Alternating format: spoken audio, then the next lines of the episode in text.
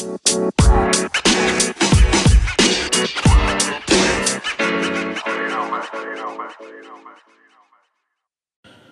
Planı Podcast'inin 38. bölümünde sizlerle tekrar beraberiz.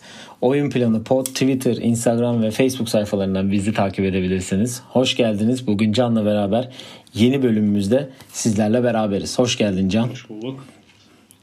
Evet e, geçtiğimiz bölümde bildiğiniz üzere NBA'ye verilen aranın e, sonuna geldiğini konuşmuştuk ve 31 e, Temmuz olarak söylenen tarih 30 Temmuz'a çekildi ve e, sezon tekrar başlayacak. Tabi bir sürü olay da yaşandı bu iki hafta içerisinde.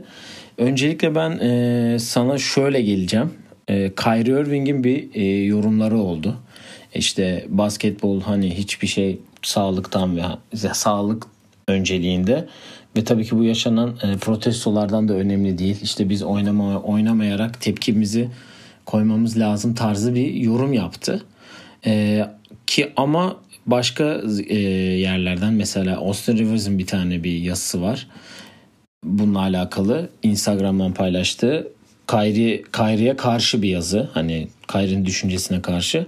Aynı zamanda da bazı oyuncuların da sit out yani protesto edip oynamayacakları. Bunların da Carmelo Anthony, Donovan Mitchell ve Dwight Howard'ın başı çektiği bir grup olduğu söyleniyor. İstersen sen Kyrie hakkında neler düşünüyorsun söyledikleri hakkında?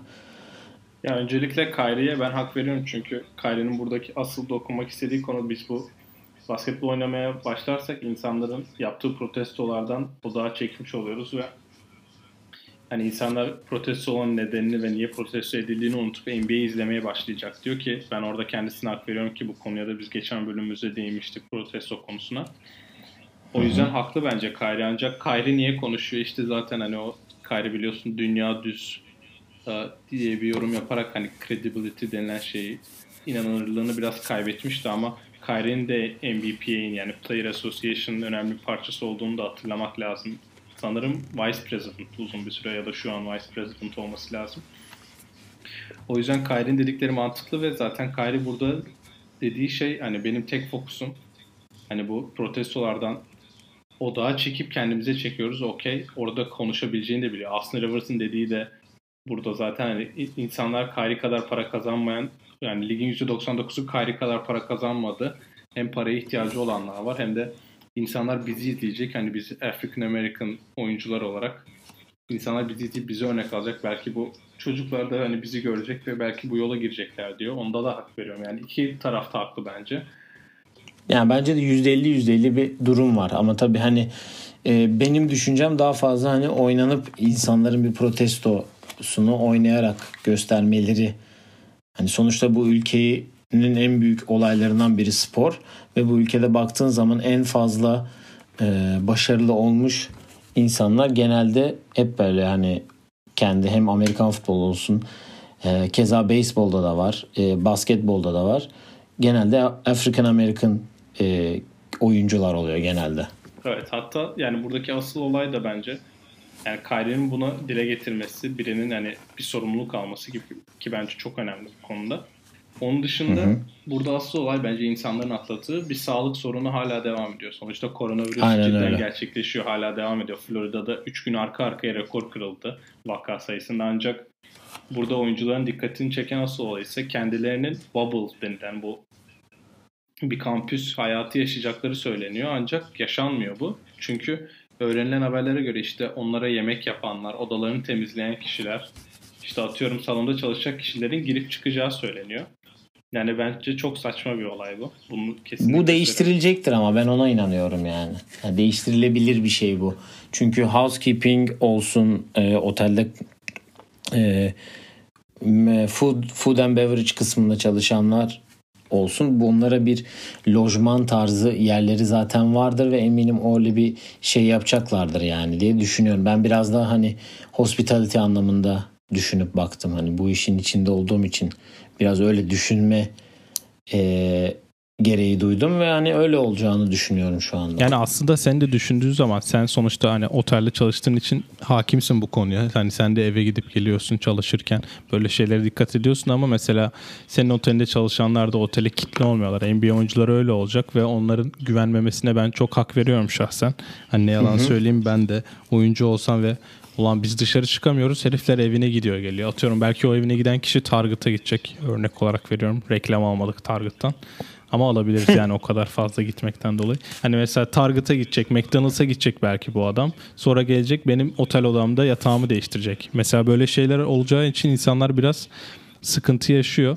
Bence bu asıl olay ama tabii protestolardan da odağa çekmek istemiyor oyuncular. Ben hak veriyorum. Patrick Beverly'nin de LeBron'la yaptığı hani ironi içeren tweetini de çok mantıklı bulmuyorum. Çünkü sonuçta oyuncular belli bir karar verilecek. Belki LeBron karar veren kişilerin en başında geliyor ki bu konuşmada yer almadığı da haber oldu görmüşsündür. Ama mesela e, onun e, da, onun da söylediği bir şey var. Hani benim ben ne olursa olsun oynasam da oynamasam da bu konuyla ilgili odamı hiçbir zaman e, bırakmayacağım. Bu konuyla ilgili düşüncemi bırakmayacağım dediği de bir şey var tabii yani.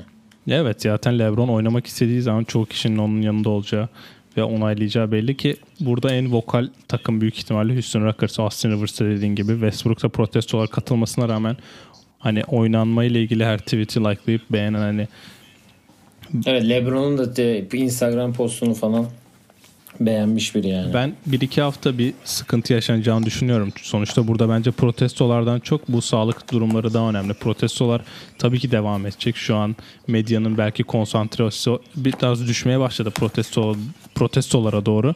Ama oyuncular eğer oynamaya karar verirse ben onların bu protesto konusunda özel bir şey yapacağına da inanıyorum. Ya maçlarda büyük ihtimal olacaktır eminim buna. Evet. Herkes tarafından ortak bir şey. Yani tarihlerin biraz daha kesinleştiği e, bir gün oldu geçtiğimiz günlerde. 30 e, Temmuz ve 14 Ağustos arasında o seeding games yani o 8 maç oynanacak. Son e, playoff e, ağacının belli olacağı. 15-16 Ağustos'ta Play-in Tournament oynanacak. Yani 7. ve 8.lerin veya da 9.ların oynayacağı turnuva. 17 Ağustos'ta da playoff'ları başlatacaklar. 30 Ağustos'ta hem a- ailelerin gelecekmiş kampüse. Takımların aile, family and guests diyor. Ailelerin ve konukları geleceği söyleniyor. 31 Ağustos 13 Eylül arası konferans yarı finalleri 15 Eylül 28 Eylül arası konferans finali 30 e, Eylül ve 13 Ekim'de de NBA finalleri oynanacak deniyor. Bununla ilgili bugün bir e, notification geldi. Bana Bleacher Report'tan büyük ihtimal öyle hatırlıyorum. Önümüzdeki senenin bir lockout senesi olabileceği anlamında. Ya olamama ihtimali bir... yüksek çünkü insanların istedikleri ve ligin istediği şeyler farklı. Ve ben şöyle evet, bir şey söyleyeyim sana. Eğer bu sene lig basketbol sene... oynanmazsa ve lig iptal olursa yani ligin geleceği tamamen değişir. Özellikle para anlamında ben çok büyük dibe vuracağını da düşünüyorum. Yani çünkü şöyle bir şey var. Ee, önümüzdeki sezon seyircisiz oynanacak maçlar diye de bir haber vardı geçtiğimiz günlerde. Evet. Yani şimdilik gelişmelerimiz bu kadar ligle alakalı. Ee, zaten ilerleyen günlerde daha da bir sürü şey kesinleşir. Öyle diyelim. E, ligle alakalı Bol kardeşlerini zaten daha önce Rock Nation'la imzaladığını söylemiştik. Bugün de official hale geldi.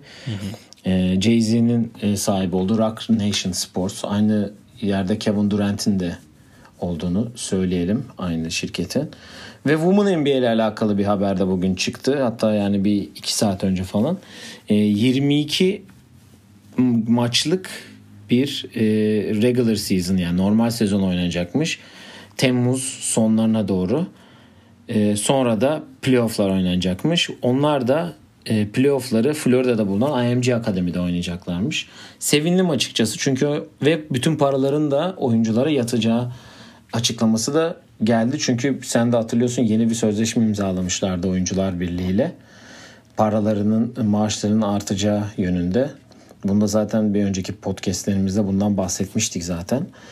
Ee, ben sevindim açıkçası çünkü değişik e, bu super teamlerin kurulduğu bir döneme girmiştik Women NBA'de de. Ee, sen bu Women NBA hakkında ne düşünüyorsun? Oynanması durumuna. Çünkü oyuncular Avrupa'ya da gelecekler bu arada. Avrupa'ya Ya daha da geç bu oynanması- durumda. Evet zaten Avrupa marketinle imzalayan oyuncular olmuş. Mesela Kayla McBride Fenerbahçe ile sözleşme imzaladı. Hani oyuncular biraz geç gelecek ki zaten geç geliyorlardı. Ee, ya ben sevindim çünkü hem basketbolun sadece erkek değil kadın basketbolunda dönmesi bizim için güzel olacak. Bu NBA'de dediğin gibi birkaç süper team oluştu. Las Vegas Aces Kelsey Plum'u kaybetti. Onu da bir dipnot olarak Evet o geçelim. konu Evet ben şimdi o konuya girecektim burada. Gerçekten yüreğimi e, burkan bir sakatlık oldu. Aşil tendonunu koparmış. Evet, Nasıl geçen sene Las Vegas'ta ama. kötü bir elen, kötü bir elenme yaşamıştı şampiyon Washington'a karşı. Hani onları bir sene daha aynı takıma görmek güzel olabilirdi ama ya oyuncuların tüm paralarını alacağı yeni CBA'den dolayı yani onlar için mutluyum ve Phoenix'in ne yapacağını ben çok merak ediyorum. Skylar Diggins'i de takıma katarak bir üst seviyeye çıktılar bence. Hem protestolarda yer alan hani Liz Cambage, um, Diana Taurasi gibi oyuncular da hani bu protestolarda yer aldı ve şimdi o insanlar onları izlemek için televizyon başına da geçeceğini düşünüyorum ben ve bence onlar da özel bir şeyler yapacaktır diye düşünüyorum. Kesinlikle. Yani çünkü bir NBA'ye bağlamışlardı Women NBA'in kaderinde. Uzun bir süre öyle bir söylem e, söyleniş vardı. İyi oldu. Onların da kesin garanti oldu ama dediğin gibi Kelsey Plum'u kaybetmek ve gerçekten benim en sevdiğim Women NBA oyuncularından biri kendisi. Diyelim ve bugünkü konumuza geçelim. Senin eklemek istediğin herhangi bir şey yoksa genel e, duruma, genel haberlere doğru. Ya bu NBA'de favorimiz ama her zamanki gibi Chicago Sky olacak. Onu da dipnot olarak geçelim. Ha, senin e, bu dipnotunu öğrendiğimiz iyi oldu. Başarılar diliyoruz kendilerine. İnşallah bizi dinliyorlardır. Diyelim. Evet bu efendim bugünkü konumuz e, uzun süredir aslında ertelediğimiz bir konu oldu. E, bugün sizlere NBA tarihinde yani yakın tarihte diyelim e, başarılı olmuş koç ve oyuncu ilişkilerini anlatacağız. Ya şöyle başarılı olmuş. İlla NBA şampiyonu olmasına gerek değil. İkisinin de kariyerine etki etmiş. Yani oyuncuyu başka bir seviyeye çıkarmış bir koç. Koça da belli bir başarıyı getirmiş oyuncuların arasındaki ilişkiyi anlatacağız biraz. Onları konuşacağız. Sen dört tane buldun burada. Dört ilişki var. Ee, ara, e, senin bulduğun. Ee, ondan ben biraz daha sana hani yorum yapma ve e, moderatör gibi eşlik edeceğim bu konuda. Tabii ki daha önce başka ilişkilerimiz de olacaktır daha e, bulamadığımız. Diyelim sizden de bekleriz bunları. Eğer hani şunu da konuşsaydınız daha iyi olurdu diye bize DM'den yazabilirsiniz. Diyelim ve ilk e, ikiliyle başlayalım Ya istersen. ben ilk ya böyle çok yakın tarihten aslında 4 4 çift seçtim. Üçü çok yakın tarihten. Zaten onlara da değineceğiz. Bir tanesi bir tık daha uzak.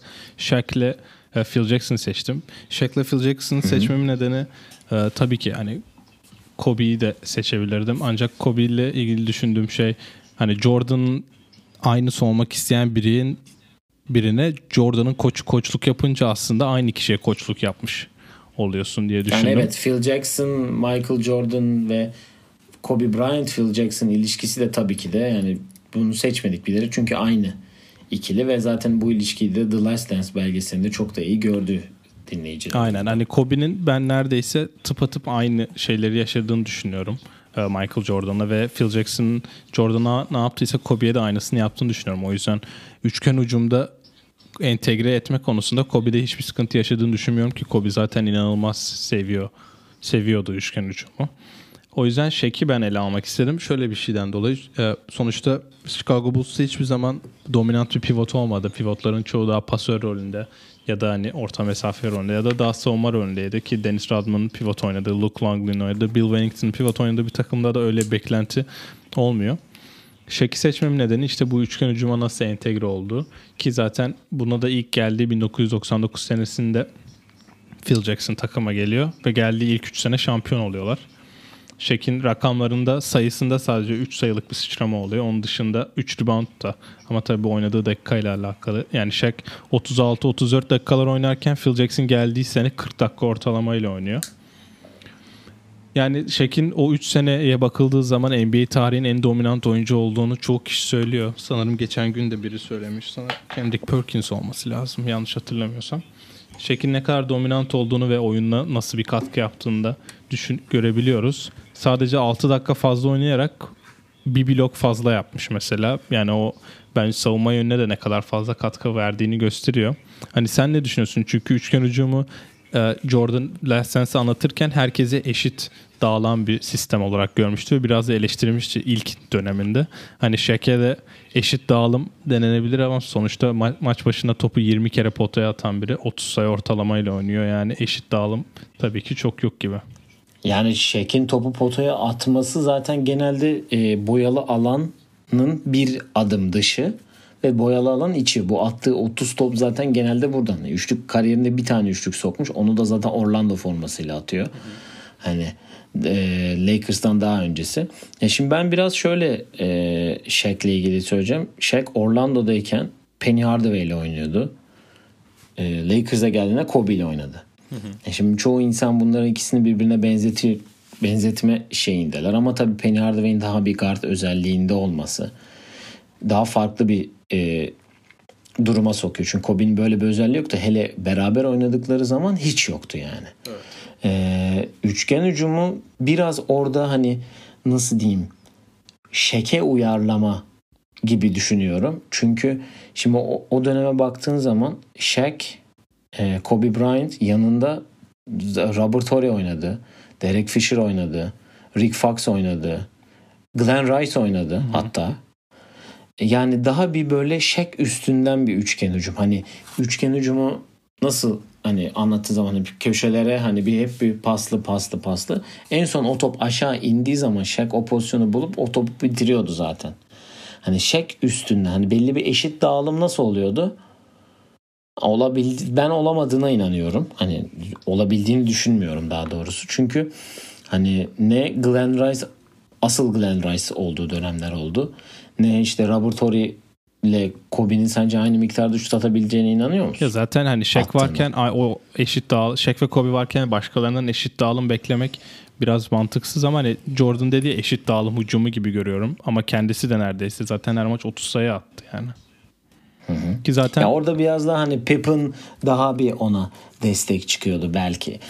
Geri geldi Kukoc biraz daha top atıyordu. O top dönüyordu hani Steve Kerr biraz daha hani Derek Fisher, Steve Kerr hani o tarz böyle bir şeydeydi o. Ben hatta şeyde neydi adamın adı?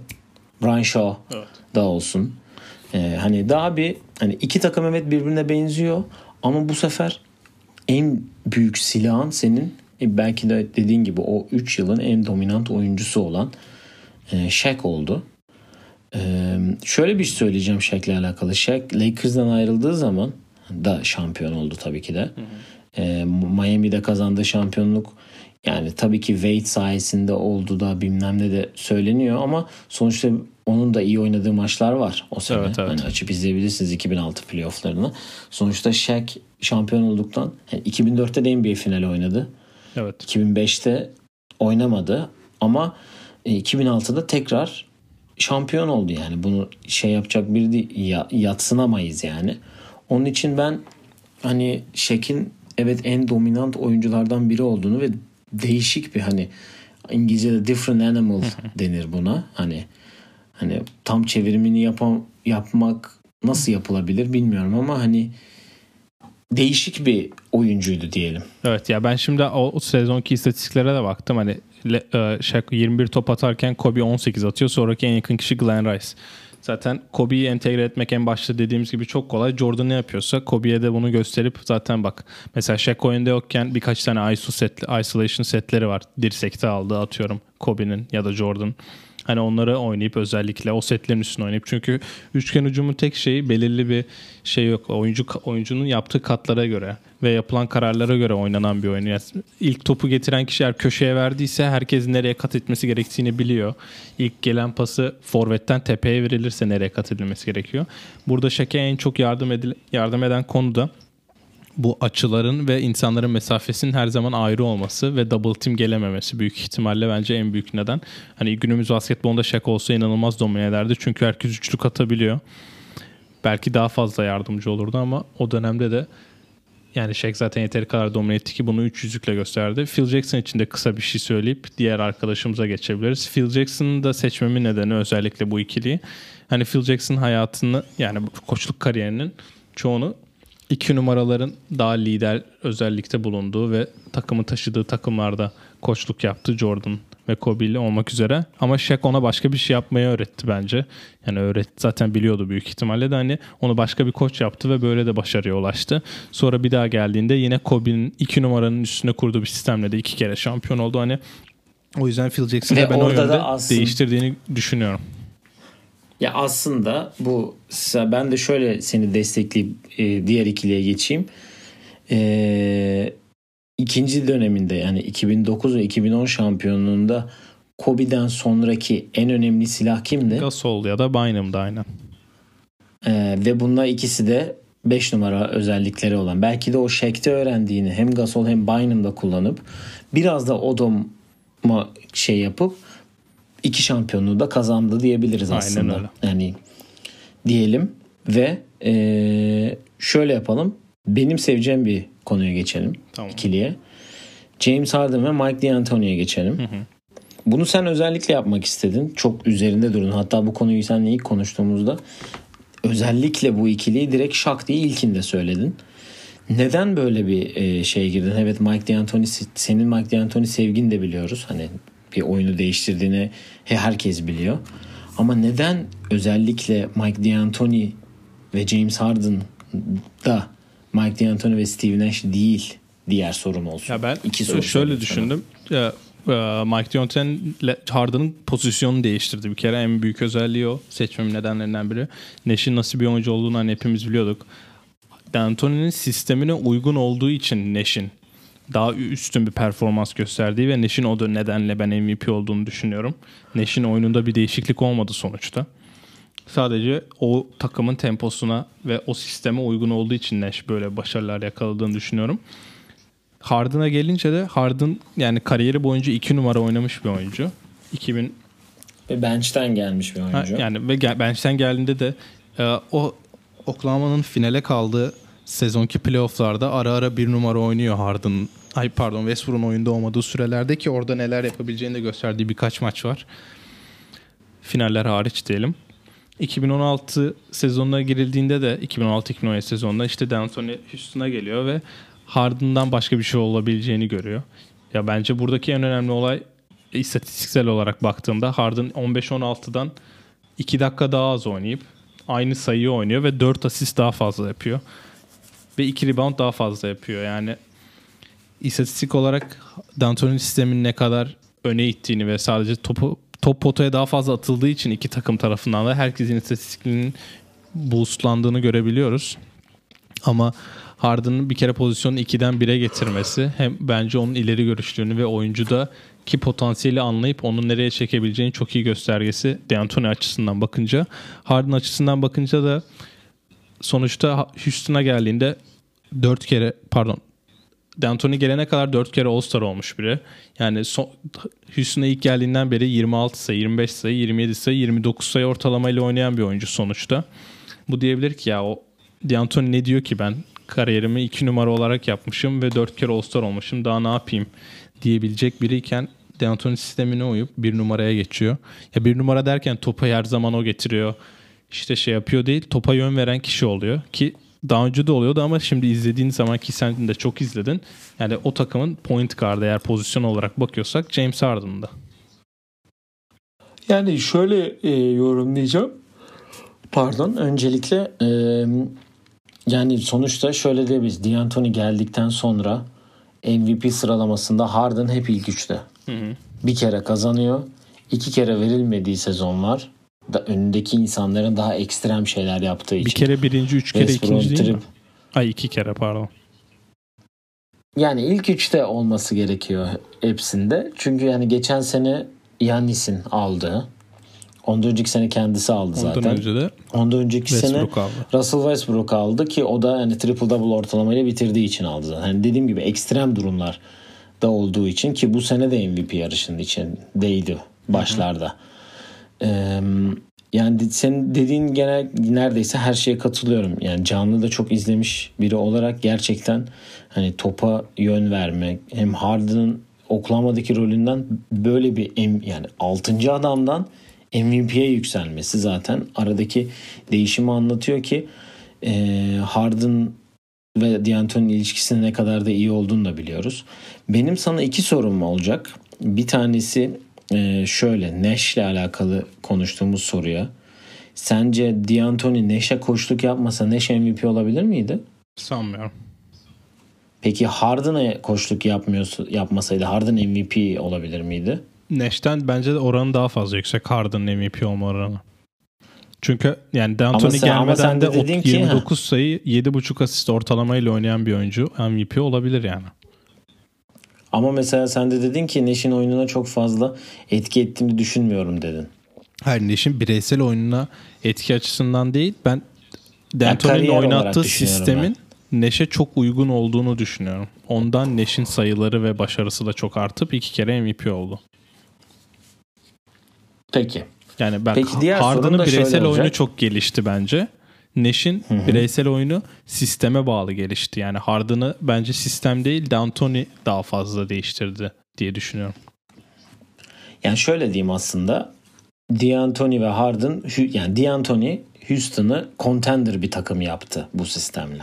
Harden'sa Harden değiştirdiği beri. için evet. Evet bu gel yani geldiğinden beri 2016 17'den çıkıp hani o sene ilk senesi diye hani 17-18, 18-19 ve 19-20 ya bu sene hala bir contender. Ki bu sene Şunu de son soracağım. senesi olabilir diyelim. Evet. Aynen öyle. Onunla ilgili de bu arada çok ciddi bir şey var. Bunu şimdi sen söyleyince aklıma geldi.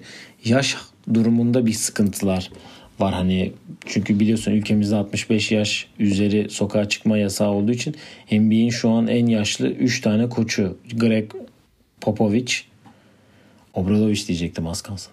Greg Popovich, Mike D'Antoni ve Alvin Gentry bu konu hakkında yorum yapmışlar. Hani bizim için tehlikeli olacak mı olmayacak mı deyip Darlin Morey de D'Antoni takımın başında olacak evet, diye bir yorum yapmış. çözüldü evet. Evet öyle bir şey olmuş. Hani şunu söyleyeceğim ben diğer sorun bu olacak. Harden'ın bir numara rolünün oynadığını sen de söyledin demin. Hani peki neden her seferinde başta Chris Paul Şimdi de bir Russell Westbrook gibi bir bir numara yanına eklenti oluyor. Ya onun nedeni bence çok açık aslında. Ee, Daryl Morey kendisi konuşurken hep bu başka istatistiksel verileri toplayıp oradan bir sonuç bulduklarını işte e, Kyle Lowry'i bulması gibi. Aynen. E, James Harden mesela ilk takıma gelmeden önce bakılırken Kevin Martin'in istatistiklerine James Harden çok yakın olduğunu ve daha genç olduğunu ve James Harden daha iyi olabileceğini uygun gördüğü için zaten bu takası yaptığınız kendisi söylüyor. Ki Kevin Martin de istatistiklerine özellikle bakılınca cidden özel bir oyuncu oldu aslında gözüküyor eğer Harden'ın gözüyle. Harden'dan yola çıkarak bakılınca. O yüzden ben Daryl Morey'nin buna yakın birilerini aradığını ve bunun yanında da pozisyon ne olursa olsun ya da kişiliği ne olursa olsun o kişilere yöneldiğini düşünüyorum. Chris Paul'a giderken Chris Paul'un takımdan ayrılma isteğine fırsat bilip böyle bir hamle yaptılar. Sonuçta bence playmaker arıyorlar. Pozisyon ne olursa olsun. Bir numara olursa daha iyi. Harden'dan yükü bir tık alabilecek biri arıyorlar ki sen de gördün hani Chris Paul'la Harden'ın sürelerini nasıl işlediğini D'Antoni'nin ki senin de en çok seninle en çok konuştuğumuz konulardan biri oydu. Bak şimdi sen ezbere biliyordun hatta rotasyonu. Şimdi Harden çıkacak, Chris Paul tek oynayacak. Şimdi Paul çıkacak, Harden tek oynayacak dakikalarını çok yapıyordu. Westbrook'a gelince de Chris Paul'un ayrılmak istediğini biliyorduk. Bence onu zorunluluktan yaptı. Chris Paul'u yollayabileceği tek yer ve o kontratı kabul ettirebileceği tek yerin Oklahoma olduğunu düşündü. Karşılığında da bir şey almak istedi. Harden'ın en yakın arkadaşlarından birini getirmekte Harden'ı mutlu edeceğini düşünürsen ondan Chris Paul'un gel- gidip Westbrook'un geldiğini düşünüyorum ben. Sence niye peki oraya adam alınıyor? Yani benim en büyük e, düşüncem kesinlikle Harden'ın üstündeki yükü azaltmak. Çünkü Harden hiçbir zaman yanındaki ikinci adam mı şey olmadı ist yani tek düzde hani şey gitmedi. Kon, consistent olmadı yani. Hı hı. Ee, Capella vardı. Capella Harden iyi oynuyorken Capella da iyi oynuyordu. Ya bence Trevor burada playmaker olarak düşünmen lazım. Hani playmaker olarak ben sana aslında bu konuyla ilgili bir soru sorayım. Westbrook'un olmadığını varsay şu an. Rockets'ın kadrosu tıpatıp aynı. O basketbol oynanacak. Small ball oynanacak. Sence yanında kim olsa çok iyi olur? Small ball oynanacak. Westbrook Aynı yerine sistem kim olur? Westbrook'un yerine bir kişi koyacaksın ligden herhangi biri. Ve Westbrook'tan daha iyi oyun yani sonucunda elinde olan şey Westbrook'tan daha iyi olacak. Yani LeBron'u Yanis'i falan bit onları siliyorum tabii. Şu anki Westbrook kalitesinde biri benim aklıma gelebilecek belki Bradley Beal daha yapabilir orayı. Başka Bradley Beal kimse geliyor mu aklına? uzun senin? kalır small ball'a. Yok. Biri oynayacak sonuçta. James Harden'ın oynadığı rolün aynısını oynayan ikinci unit'i de oynatabilecek ve Harden'la birlikte de oynayabilecek bir kişi. Paul George ya da hani Bradley Beal ya da Jason Tatum belki mesela. Jason ya onlar çok uzun kalıyorlar. Çünkü hani nasıl diyeyim? Small ball için daha böyle patlayıcı kuvveti yani Westbrook small ball için çok ideal bence. John Wall da olur. Çünkü ha John Wall'u koyabilirsen olur. Jamorant pardon ileride olabilir. Yani o yüzden mantıklı olabilecek hani Westbrook belki cidden şut atamıyor. Yani üçlük yüzdesi çok kötü olabilir ama yani bence o denklemi yine de tutturabilecek ki sistem de ona göre evrildi. Westbrook'un daha çok iki numara oynadığını da görebiliyoruz. Evet yani göreceğiz Houston'un bu seneki şeyine ben bu aranın onlara iyi gelebileceğine biraz inanıyorum. Yani bilmiyorum artık sevgiden mi şeyden mi ama hani Harden'ın yaptığı idmanlar olsun şey olsun hani belki biraz e, bir normal sezonun ortalarına göre bir oynama bekliyorum. Zaten geçen bölümde de bahsetmiştik bundan. Evet e, senin var mı eklemek istediğin Harden ve D'Antoni ile alakalı? Yok, yani zaten bir şey? bence bayağı değindik ve güzel şeyler konuştuğumuzu düşünüyorum deyip üçüncü çiftimize geçiyorum. Bu da e, yani şu an son 5 seneye damga vuran bir ikili. Steve Kerr ile Stephen Curry'i seçtim. Yani Steve Kerr'e yakıştırabildiğim kişi burada Steph Curry. Çünkü Steph Curry'nin oyunun değişimine herhalde bahsetmeye gerek yok. Steve Kerr gelmeden önce 24 sayı ortalamayla oynayıp geldiği ilk sene 30 sayı ortalamaya çekiyor kendisini. Peki e, ben sana şöyle bir şeyle yaklaşayım. E, Steve Kerr'ü gelmeden önce takımın koçu Mark Jackson. Mark Jackson. Ve çoğu zaman sen de zaten bahsettin. Hani Steve, e, Steph'in hani Steph'in Steph olmasında bir yüzdeye vurursan eğer kaçını Mark Jackson'a verirsin? Ya kendisi de bu arada Steve Kerr gelmeden önce Mark Jackson kovulduğunda bayağı üzgün olduğunu hatta front office'e bayağı sinirli olduğu ile ilgili birkaç açıklama yapmıştı. O yüzden ben yani yüzde altmış- yüzde 40'ını ben Mark Jackson'a veririm. yüzde 60'ını Steve Kerr'e veririm. Çünkü Mark Jackson ona bu kadar inandı. O imzaladığı kötü kontrat diye bahsediyorum. Ayak bileğinden sakatladığı ucuz bir kontrattan dolayı Golden State başarılara ulaştı ama sonuçta Mark Jackson onu sakatlığından alıp sonra onu 23 sayı 24 sayı ya oynatabilecek bir sistem de kurdu ve front ofisi Montealis'ten çıkmalarına da ikna eden kişi de denilebilir Mark Jackson için. Belki zorunluluktan dolayı Draymond Green de yıldız yaptı. Ama sonuçta Steve Cur- Stephen Curry'nin bu ligde kalıcı olmasını sağlayan kişilerden biri de Mark Jackson oynattığı oyundan dolayı. Ama Steve Kerr de oradaki eksikleri görüp oyunu tamamen evrilmesi Phil Jackson'la ve Greg Popovich'le çalışmasından dolayı da oyun görüşüne ne kadar hakim olduğunu da biliyoruz. Oynadıkları basketbola tamamen Triangle on Steroids diye bir açıklaması vardı. Golden State'in oynadığı basketbolun bu Durant gelmeden önce oynanan sistemin. Çünkü Durant geldikten sonra Durant'in bir GQ diyesim var. Sanırım GQ değildi ya da G... neyse. Orada bir röportajı var. Ee, Steve Kerr'ın oynattığı basketbol çok ayrı bir basketbol. Isolation yok. Herkes hangi motion'da ne yapacağını önceden karar veriyor. Herkes ona göre oynuyor. O yüzden biz daha takım basketbol oynuyoruz diye ama üçgen hücum oynamadıklarını özellikle altın çizdiği bir bölüm var orada. Orada aslında çok güzel noktalar var Steve Kerr'ın oynattığı basketbola dair. Onun dışında ben Steph Curry'e gelince de Mark Jackson'la daha çok iki numara oynuyormuş gibi. Jared Jack ve Sean Livingston'ın yanında bu asansör screen dedikleri bir set var mesela onu çok oynuyorlar. Clay Thompson da keza öyle.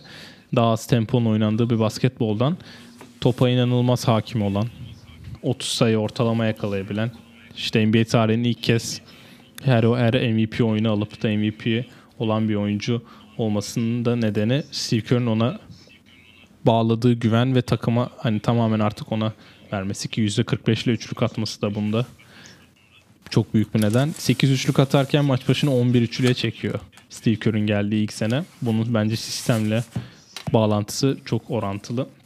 Ki zaten MVP'de oluyor. Yani çok yani zaten önüm yani 5 seneye damga vuran bir ekip. Bunun da en başını çeken tabii ki de Steph Curry. Yani evet Durant geldi sonra ama her zaman o takımın tek bir lideri olduğuna ben hep inandım. Ve bunu da savundum hep. Steph olduğunu düşünüyorum. ya tabii şimdi e, Kobe, şey, Steve Kerr'ün tabii ki Jordan'la çalışıp Jordan'ı görmesi. Phil Jackson'la aynı ortamda bulunup ona koşuk yapması. Greg Popovich'le çalışması keza. Yani sonuçta bu yani bu saydığımız insanlar NBA tarihinin en önemli insanları. Mesela Steve Kerr'ın de e, CV'sine baktığın zaman kaç tane şampiyonlu olduğunu hem oyuncu olarak hem koç olarak Golden State'e gelmeden önce biliyorsun. Bazı koçlar e, geçmişte büyük oyuncuların yanından çıkıp böyle dokunuş yaparlar ya. Bence o sihirli dokunuşu e, Steph'e yaptığını ben inanıyorum. Ta, eminim Mark Jackson'ın senin de dediğin gibi çok büyük katkısı var ama Steph'in senin de dediğin gibi bütün oyları alarak MVP seçilmesi şu an günümüzde birçok küçük yaşta ya da ortaokulda ya da lisede olan basketbol severlerin neden bu kadar çok Steph aşığı olmasında en büyük sebebi bu geldiği nokta zaten. Evet. Ben daha önce de e, bahsetmiştim bu Golden diye bir kitabı var. Çok güzel anlatıldığı bir e, Steph'in hayatını. Orada da zaten hem Mark Jackson hem Steve Kerr'ün ne kadar onun için önemli olduğundan bahsediyor zaten. Evet. Ee, yani bu arada benim aslında asıl sana söylemek istediğim olay yani burada anlatmak istediğim olay Steve Kerr'ün nasıl Steph'in özgüvenine katkı yaptığı ve onun nasıl ipleri bıraktığının en, en güzel göstergesi. Şimdi ben söyleyince aklına da gelecektir senin. O Clippers maçında bir bacak arası arkadan yön değiştirme spin böyle bir şeyler yapıp attığı bir üçlük var. Ve o üçlükte Steve Kerr'ün bench'te verdiği reaksiyondan hani bu adam ne yapıyor bakışı yapıp sonra sevindiği bir görüntü var. Orada aslında Steve Kerr'ün ona nasıl ipleri bıraktığını tamamen görebiliyoruz yani. O insanı için o insanın içinde olduğunu gösterip onu dışarı çıkarttı ve bunun sonucunda da 3 tane yüzük kazandı. Hem ikisi de. Hani Steph belki final MVP'si olamadı ki Iguodala'nın olduğu finallerde büyük ihtimalle MVP olması gerekiyordu. Ama şu an yani 5 sene final oynadı ve şu anda sakatlığından geri geldi. İnşallah önümüzdeki senelerde daha da başarılı olacaktır diyebilirim. Ki geldiği maçta da gerçekten onu özlediğimizi e, kanıtladı yani. Neden bu kadar özlediğimizi o da gösterdi. Benim çok beğendiğim bir oyuncu kendisi. Aynı zamanda Steve Kerr de çok oyuncularla olan ilişkisi de çok e, iyi olan Keza oyunculuk zamanlarında yaptığı şeyleri zaten e, The Last Dance'te yeteri kadar gördük. Michael Jordan'la bile kavga edip önce sonra dalga geçen herkesin önünde o hikayeyi anlatıp da e, Durant'i bile hani bir türlü bir yola sokmaya çalışıp da bir türlü beceremediği o sene var. Hı hı. Yani ilk 2010 geçen sene ondan önceki sene Houston serisini hatırla o bench evet. konuşmalarını. İşte sonuçta bir şeyleri herkesi değiştirebileceğine inanıyor. Ama o sihirli dokunuşunu iyi ki ona yapmış, iyi ki Clay Thompson'a yapmış ve bazen gerçekten de iyi ki o Draymond Green'e de yapmış diyoruz. Evet. Valla inşallah bu başarıları her daim bir rotasyonlu olarak da bir türlü devam eder diye söyleyelim. Başarılı olsunlar dileyelim. Hı hı. Ve son e, ikiliye gelelim. Bu da e, son 3 seneye normal sezonda damgasını vurmuş. Playoff'lara bir türlü dalganın damgasını vuramamış. Yannis Antetokounmpo ve Mike Budenholzer. Yani Yannis yani sadece Mike Budenholzer tabii ki son 3 sene değil ama hani Milwaukee anlamında son 3 sezon diyelim. Evet. Sen de daha çok hani içinde olduğun için Wisconsin'de uzun süre yaşadığın için bir sürede Milwaukee ile arkadaşın da olduğu için senin bu konuda hakkındaki düşüncelerini gerçek anlamda merak ediyorum açıkçası. Ya biz senle de biliyorsun e, Jason Kidd'in olduğu dönemde birkaç e, box maçına gittik. Jason Kidd'in nasıl bir sistem oynattığını, savunmada yaptığı birkaç değişik rotasyonla çok eleştiriler topladığını biliyoruz ikimiz de ki ve bunu Milwaukee bölümümüzde de konuşmuştuk. Yanis'in bu neden bu seviyeye çıkmasının en büyük nedenlerinden biri. Bir kere Mike Budenholzer'ın ben Atlanta'da yaşadığı sisteme çok yakın olduğunu düşünüyorum. Yani o sistemde Al Horford'un yaptığı rolün oynadığı rolün aynısını Yanis'e verdi. Tabii Yanis oyuncu olarak Al Horford'dan çok daha üstün bir oyuncu sahada bakıldığı zaman.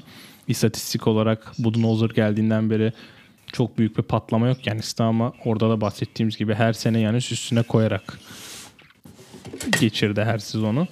Budenholzer geldiğinde de onu 5 numaraya çekti ve NBA'in geldiği noktaya da bakıldığı zaman daha spacing'e yüklenerek onu 5 numaraya çekerek Brook Lopez, Ersan, Chris Middleton, George Hill, Malcolm Brogdon gibi oyuncuların dışarıdan skor üretebilecek oyuncuları da etrafında toplayarak bir başarıya ulaşmaya çalıştı. Yanis'in oyununda bence hala çok büyük eksiklikler var. Yani Yanis'ten bence şu an... Birinci başında şut atmak üzere, şut olmak üzere. Evet şutta çok büyük sıkıntısı var. Yani bu sene %30'da üçlük attı. Çok büyük bir gelişme. Ki ilk senede bunu o podcast'te de söylemiştik. Rookie senesi %34'lü üçlük atıp sonra Jason Kidd ona şut atma diyor ve maç başına bir buçuk üçlükten yarım üçlüğe düşüyor ve %16 ile üçlük atıyor. İnanılmaz bir değişim bu. Ki yani içeri girince yeteri kadar bir güç yani. Hani LeBron'un Cleveland günlerine ben biraz benzetiyorum ilk Cleveland dönemine. Um, Cleveland'ı final taşıdığı dönemdeki hamlık ve takım arkadaşlarının eksikliği belki yani işte o kadar yoktu ama oyun olarak hani LeBron daha geliştirmesi gereken şeyler de vardı. Onu da görebiliyorsunuz yani işte. Bence Yanis'in geliştirmesi gereken en büyük özellik tabii ki şut. Çünkü NBA'in bu geldiği noktada ki şut stilinde bu sene Kyle Korver'ın da yanında olmasıyla birlikte çok büyük gelişmelere imza attığını söylüyor kendisi. Ve Kyle Korver'ın çok yardımcı olduğunu söylüyor. Onun dışında yani e, benim geçen sene izleme şansı bulduğum bir Warriors Milwaukee Bucks maçı vardı. Milwaukee'nin yeni salonunda. Orada da e, Yanis penetre ettikçe ikili sıkıştırma gelmeye başladı ve Yanis'in pas hatasından daha çok pas zamanlaması ve pası verdiği kişi yani ayağını atması veya kötü pas vermesinden dolayı Warriors'ın rotasyon yapmasına çok yardımcı olmuştu ki bunun da aynısını neredeyse Doğu finallerinde 2-0 öne geçtikten sonra Kawhi'yi ona vererek Toronto'nun da arka arkaya 4 maç kazanmasını da gördük. Ya ben açıkçası Beni tanıyan çok kişi biliyor. Chris Middleton hater diyebilirim kendime. Hater'ıydım diyeyim hatta. Çünkü iki kere All-Star olunca bıraktım. All-Star seviyesinde bir oyuncusu olduğu için. Chris Middleton'ın böyle zamanlarda rol almadığını ve sorumluluk almadan her işi Yanis'e bıraktığını düşünüyorum. Yanis başarılı olmak istiyorsa yanına birini çekmesi lazım kendi oynadığı seviyeye. O çünkü o seviyeye çıkıyor sonuçta. 40 dakika 42 dakika boyunca her playoff maçında tek amacı potaya gidip smaç yapmak olan birini o fizikte durdurmak kolay değil. Yani bunu da 48 dakika ve 4 tane maçta da yapamazsın yani. Ama evet yapamıyor zaten. Bunun da geçen sene yapamadığını gördük. Ancak bu 42 dakika boyunca potaya gidip smaç yapmak isteyen birini durdurduğun zaman yanında 20-25 ya da maç günü geldi 30 sayı atabilecek de birinin olması lazım. Yani baksın başarılı olması için bu gerekiyor bence. O yüzden Middleton'a ben bu konuda biraz yakınmıştım ki yani daha bir gelişim olduğunu ne yazık ki göremedik. Belki bu sene görürüz ama Yanis'in oyununu bu üst seviyeye çıkardı. NBA'in MVP olmasını sağladı bir kere onu söyleyelim özellikle. Ki Budenholzer'ın da ben belki istediği başarıyı Atlanta'da LeBron'a takılarak yaşadı ama belki Milwaukee ile finallere çıkarak yaşayabileceğini düşünüyorum. Yani benim Mike Budenholzer'la alakalı düşüncem zaten Milwaukee bölümünde de bahsetmiştik. Ben kesinlikle bir regular'sız yani normal sezon koçu olduğunu düşünüyorum. Keza senin de Atlanta benzetmene katılıyorum. Çünkü zaten Atlanta'da da 4 All-Star çıkardı. Lebron'lu takımı geride bırakıp Doğu'yu birinci bitirdi. Bu arada hani, NBA evet. tarihinin en saçma ödülünü kazandılar. Onu da ne yazık ki dipnot geçmek istiyorum. Bir ay boyunca e, ayın oyuncusu ya da hafta ayın oyuncusu olması lazım. Ayın oyuncusu Atlanta'nın ilk beşi seçilmişti. Yani işte saçma sapan bir şey. evet. Yani e, Yannis'in oyununa tabii ki etkisi çok büyük. Evet sistem değişti. Yannis'i yani yaptığı şey aslında Yannis'e dedi ki sen birinci opsiyorsun abi. Bu kadar. Yani hani Jason Kidd buna bir türlü şey yapamadı. Hep yanında birini daha koymak istedi belki. Şutu atma potaya. Sen zaten atamıyorsun ondan atma dedi. Ama Mike Budenholzer dedi ki hocam istediğini yap sahada. Top senin sen istediğini yap. Buna nazaran belki de Chris Middleton'ın bir türlü devreye giremediği belki bir tutukluk olduğunu düşünüyorum ki sürekli bir Chris Middleton'ın Milwaukee'den ayrılma haberleri de dönüyor zaten.